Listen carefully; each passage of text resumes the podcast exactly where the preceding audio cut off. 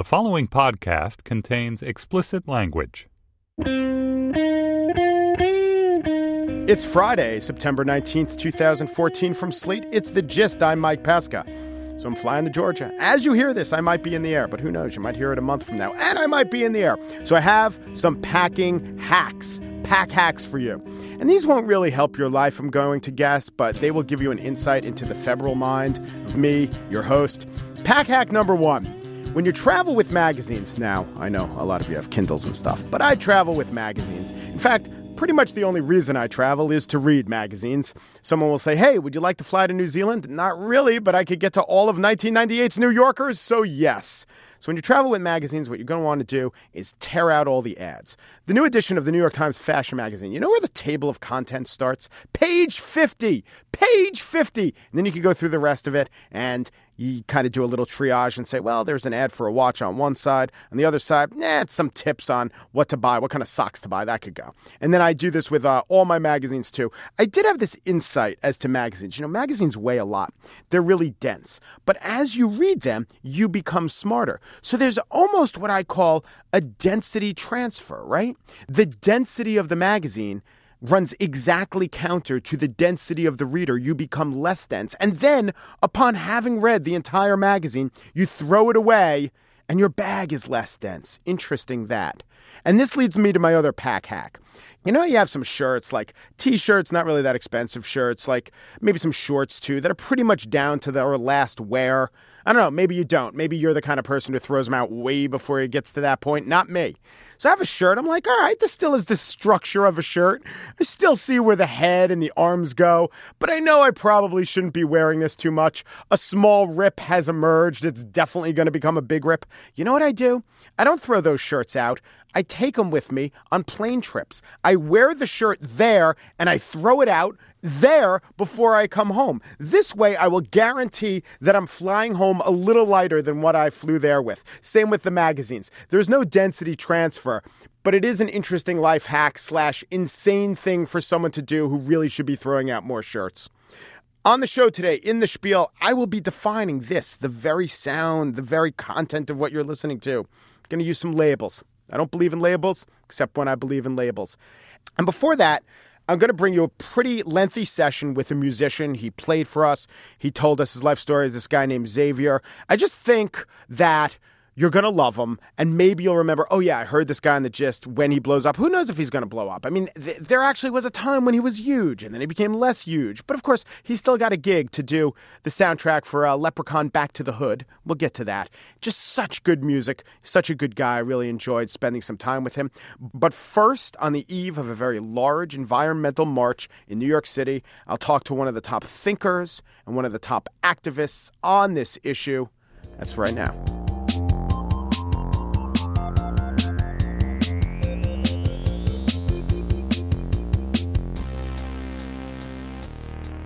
Bill McKibben is an author. He's an environmentalist. In 1989, he wrote a book, The End of Nature. It was a huge sensation. It kind of made environmentalism mainstream. He's the founder of a site called 350.org. It's a planet-wide grassroots climate change movement. So on September 21st here in New York, there's going to be a huge climate change march. So, Bill, here's my question. Let's say that we don't enact a policy that is your wildest dreams. Let's say we enact the best policy that we could get given the current political climate. Let's say we do a little cap and trade and some stuff that's good. How bad's the environment going to be after that? Well, that is a very good way of putting the question, because it gets at this question of what realism really is. We're used to thinking about realism in political terms, what we might be able to get in a negotiation. That's a good way to think about it. That's how human beings usually operate. You give me some, I give you some, we meet someplace in the middle, we go on. The trouble is the negotiation around climate in the end is not between different groups of human beings. It's between human beings and physics. And physics is a piss-poor negotiator. It just refuses to compromise, to meet in the middle, to budge. That's our problem. Politicians have tried to do exactly what you've suggested for years now. Let's do a little thing here and a little thing there, and the stuff that won't be so painful and that no one might notice. And it's adding up to basically nothing at all. The amount of carbon in the atmosphere went up faster last year than it's gone up in a very long time. The temperature is rising. The Arctic is melting, the ocean is acidifying, and it's time for us to understand that the important thing, political realism, in the end, it's trumped by reality realism. That's where we are, and I wish I could tell you different, but it's very, very difficult to spin science. Bill McKibben, author of Oil and Honey, environmentalist, spearheading and organizing this giant march that's going to be in New York about environmentalism. Thanks so much. Thank you, and see you on Sunday. And now the latest development in living longer, brought to you by Prudential Financial. The human body is a miraculous machine, but a machine for which it's been really hard to find replacement parts until now.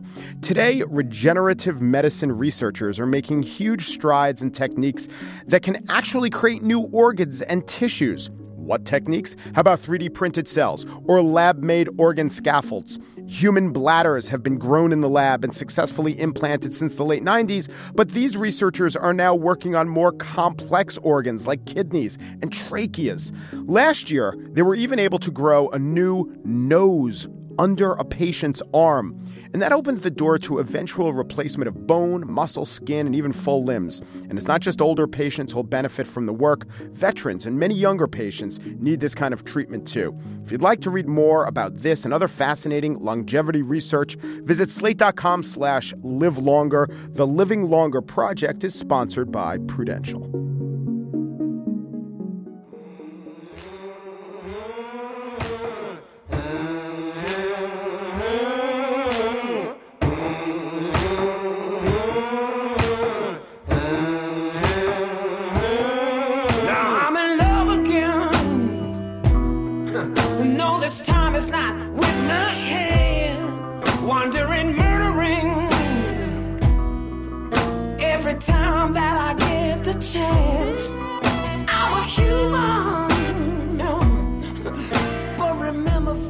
So listen to this song.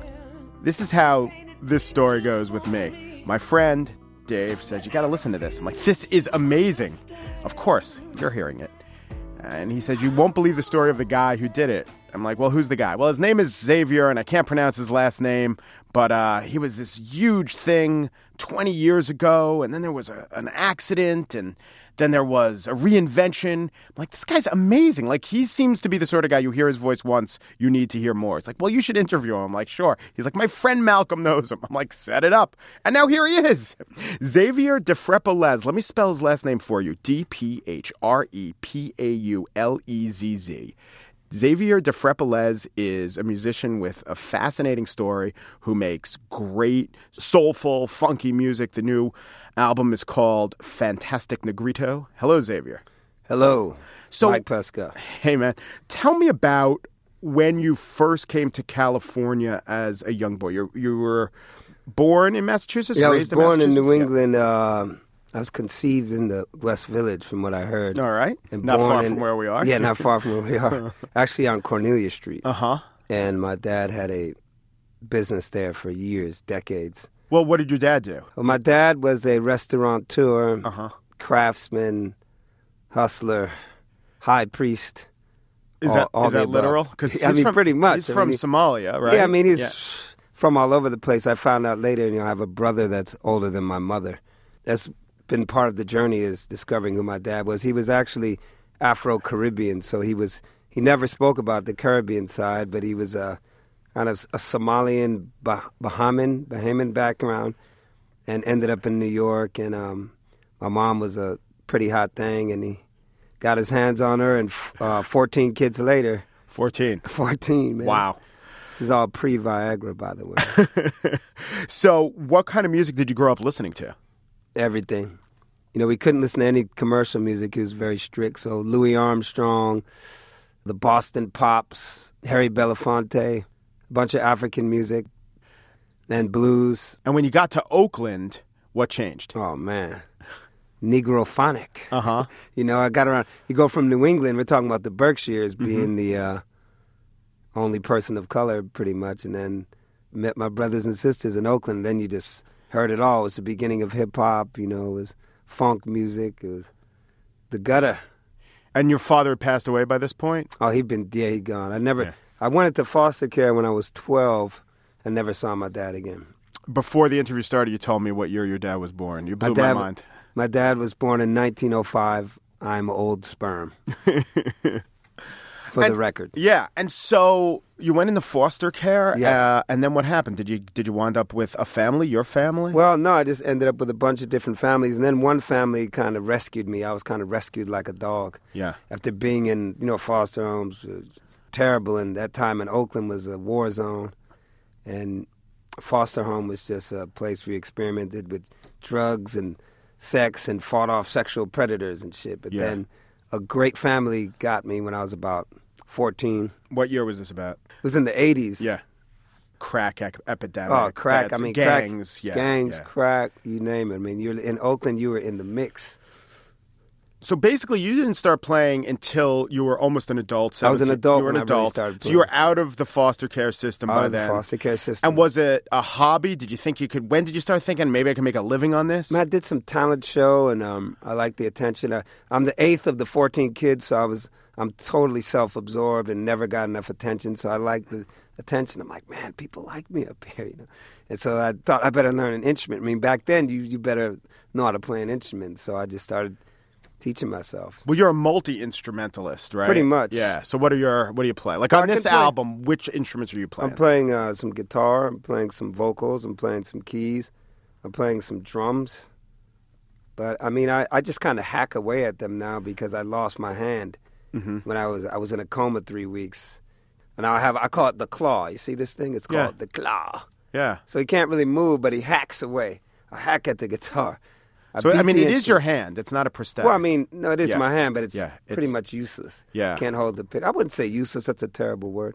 It's just, it's different. Like, for you to hold a pick, hold the pick. You're not using your finger. Do you jam it in there? No, what do you strum the guitar with? What I do is I take the claw. As I said, I will demonstrate the claw. And I hack away, and I beat the instrument into submission.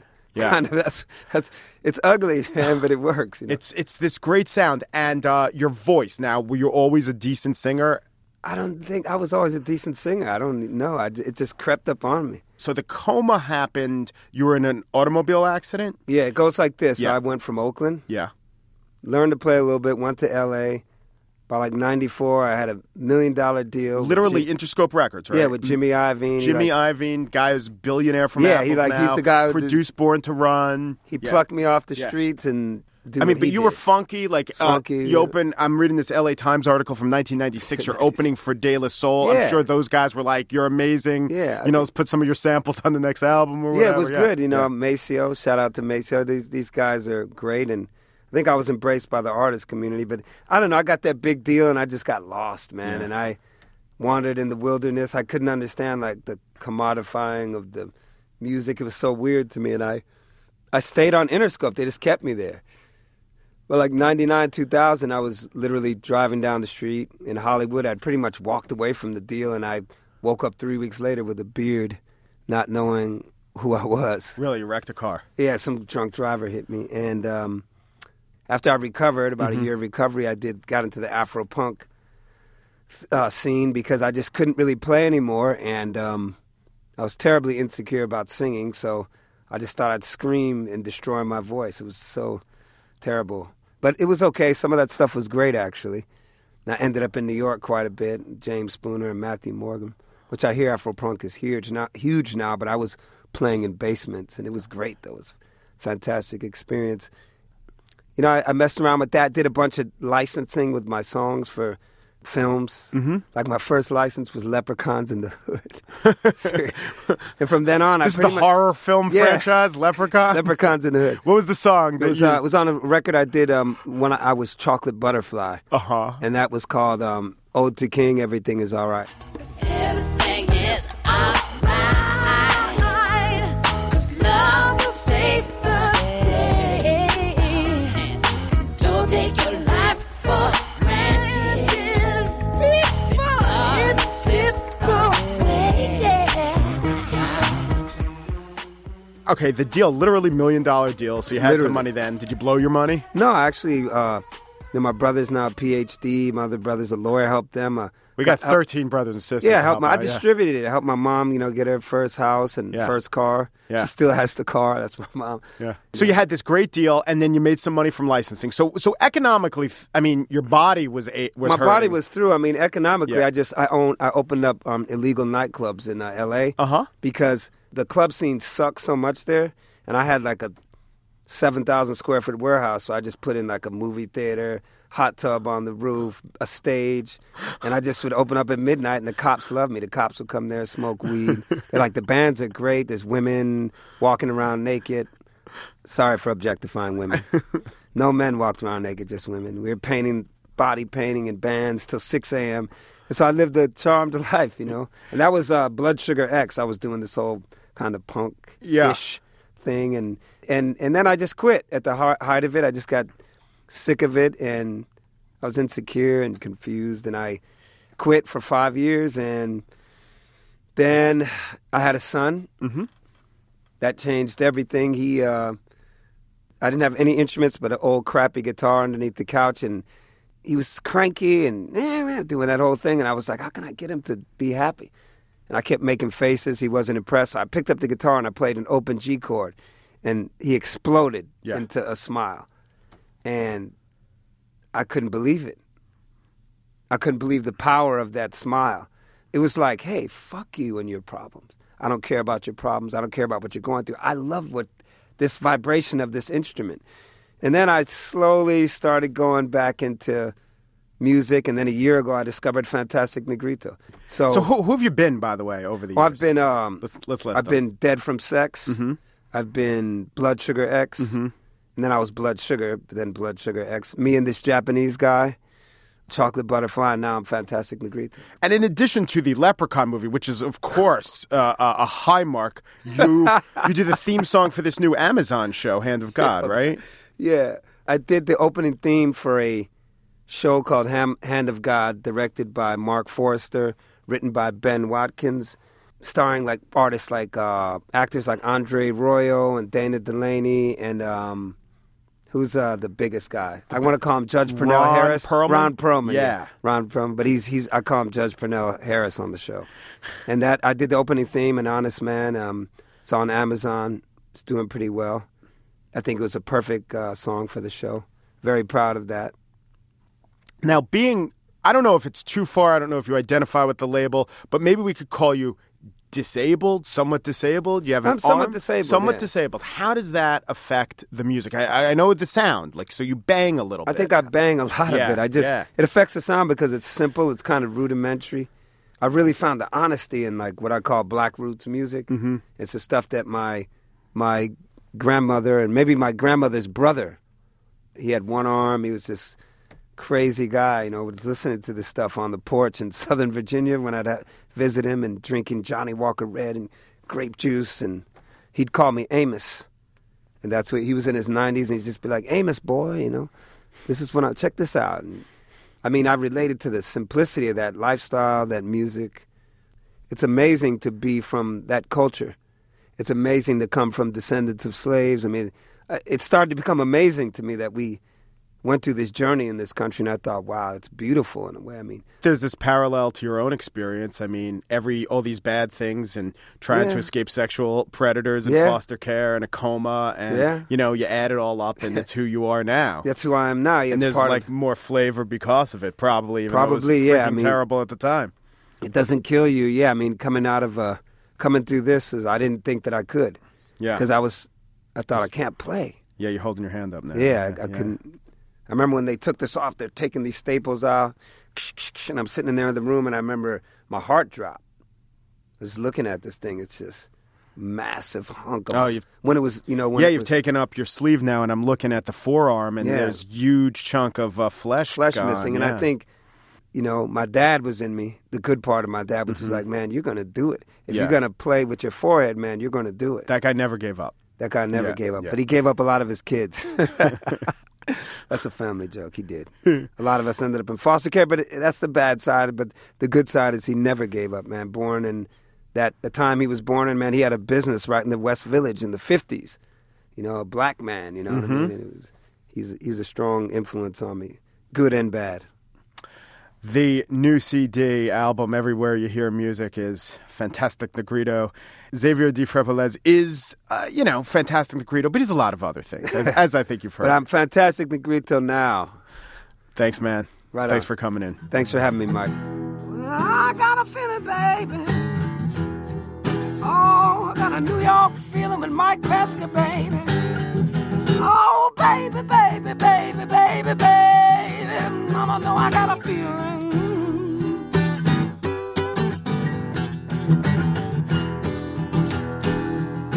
Night has turned to day. Oh, night has turned to day. Night has turned to day. Lord, mama, the night has turned to day. Night has turned to day. Oh, night has turned to day.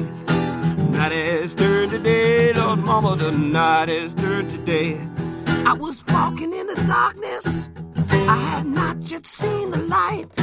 I was sleeping with all the bad ones, and I thought I'd won the fight. At the peak of my delusion, I love money, hoes, and cars. Now I'm walking in the sunlight, broken, battered, bruised, and scarred. Oh baby, baby, baby, baby. Walk how I like it, child. And now the spiel. And I have an announcement to make. And it's this. You are listening to a radio program. Huh? What? Huh? But this isn't radio. You're listening to a podcast, or as your specific circumstances might have it, the noise from the inconsiderate guy in the cubicle next door. Or the blather that's leaking from the earbuds of the dude pushed up against me on the subway. So let me say this. Sorry, ma'am. By the way, that's how we get most of our listeners. Also, actual Gist listeners, please bathe regularly. You are ambassadors for the brand. But what I want to say is that this is a radio show. Yes, it is a podcast, but I want to rethink some terms. The other day, I was listening to a pledge drive on KCRW, the Santa Monica-based radio station, an actual radio station where the radio goes out over the air. The station president, Jennifer Ferro, one of the fine people in radio, a very functional woman, which is kind of surprising given that she runs a public radio station. She was pitching during a pledge drive, and she said, well, we know you listen to the radio. And by radio, I don't mean the device of a radio. I mean all the content that this station produces. And that's when I realized a couple of things. I realized that it was insane that I was listening to a pledge drive that I didn't have to listen to from 3,000 miles away. But you know what? Morning was about to become eclectic, and I wanted to be there when it did. But I also realized that she was right, that radio is a thing in your home or in your car, but it's more accurately a description of the medium itself, not a device, but communicating, verbalizing, audio, talking. In the same way that a theater piece can be conducted in the park or in the parking lot. At Greenwood Cemetery here in Brooklyn, they did theater. It wasn't not theater because they didn't have ushers or they didn't have a proscenium or they didn't have strange goop under the chairs. Theater means the form, just like radio needs to mean the form. Think about radio's closest cousin, yelling out the window. No, TV. Think about TV. There are new Amazon TV pilots reviewed in the TV section of the newspaper. And by newspaper, I mean website of the newspaper. And by Amazon TV, I mean the thing you watch on a tablet or a smartphone or any screen that's probably not actually a TV. I watched Breaking Bad on my computer. Does that not make a TV? I bought the MLB pass. I watch baseball games on my iPad. It's still TV. And this thing right here is still radio. 10 years ago, the term podcast was coined. Slate's going to do a big blowout soon about podcasts, the 10th anniversary of podcasts. And I want my contribution to be reclaiming the word radio. My guests are to appear on a radio show. I'm making radio. The thing you're listening to is a form of radio. Never mind the device. Radio, short for radio telephony, was once more widely referred to as wireless. And if you get your show via an iPhone, maybe using Wi-Fi, I've got news for you. Cell and Wi-Fi signals use the radio spectrum. Just like TV does and just like radio, what we used to call radio before 8 minutes ago, what radio does. Radio is just a word that describes a form of communication, and I am here to say that this is that form. It doesn't have to mean just AM or FM. I'm sure the National Theater Owners Guild would like to restrict how we use that word too. I'm taking back radio. There are some in the podcast community who do not like the word podcast. Too limiting, too off-putting, and inaccurate. Apple doesn't even make iPods anymore, do they? It doesn't matter. If I'm not going to be strict and restrictive about radio, I also have to be consistent with podcast. Podcast has come to mean a form of radio that isn't first broadcast over the air, except like with Radiolab or This American Life or Fresh Air, et cetera, et cetera, et cetera. When it is, podcasts are a way to get radio. There are specific differences between podcasts and radio, like resets. Do you know what resets are? And if you just joined us, Mike is going on and on about why he's actually now engaged in a fit of radio making. That was a reset.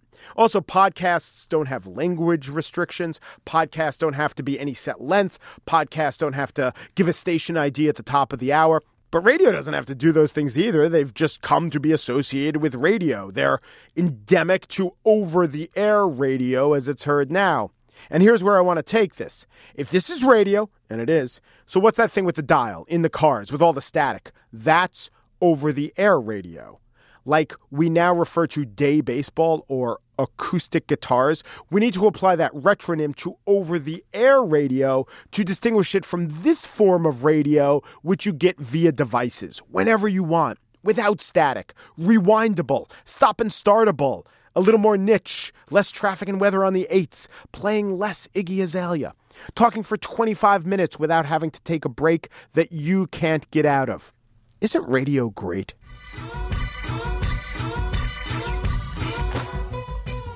And that's it for today's show. Andrea Salenzi, producer of The Gist, goes back to Wednesday's show and notes that the Finnish version of Top Cat was Topikati, in German, Superkat, in Hungarian, Törpijärvi, which means Mr. Menace in the series, and Fomaksa, Main Cat, in the special. Andy Bowers is executive producer of Slate Podcasts, and he tells me that in the credits 2 days ago, I said something truer than I've ever said before. All the many lies I've said about him in almost 100 shows. It turns out that Andy Bowers actually grew up across the street from Arnold Stang. Arnold Stang, the voice of Top Cat. You can listen in SoundCloud or go to iTunes. We're also on Yo. You get the app, you subscribe to something called Podcast, and when the show is up, we'll yo you. Similar thing with our email. It's at slate.com/gist email. You sign up for our email. Our Facebook page is facebook.com/slategist. Our Twitter feed is slategist. Our email is thegist@slate.com. Now in Sinhala, which is the language of the Sinhalese people, Top Cat was known as Pisu Pusa, which is really cute, but you have to look at the symbols. I can't quite express the symbols, but the symbols, I swear to God, they look like cats. They look like five little kitty cats with a dash in between them. I'll try to read what I, an English-only reader, make of the Sinhalese. Kitty cat, kitty cat, kitty, kitty, kitty cat. That's it. That's basically it. That's Top Cat. Thanks for listening. I need a new beginning. Oh, I'm heading down the road.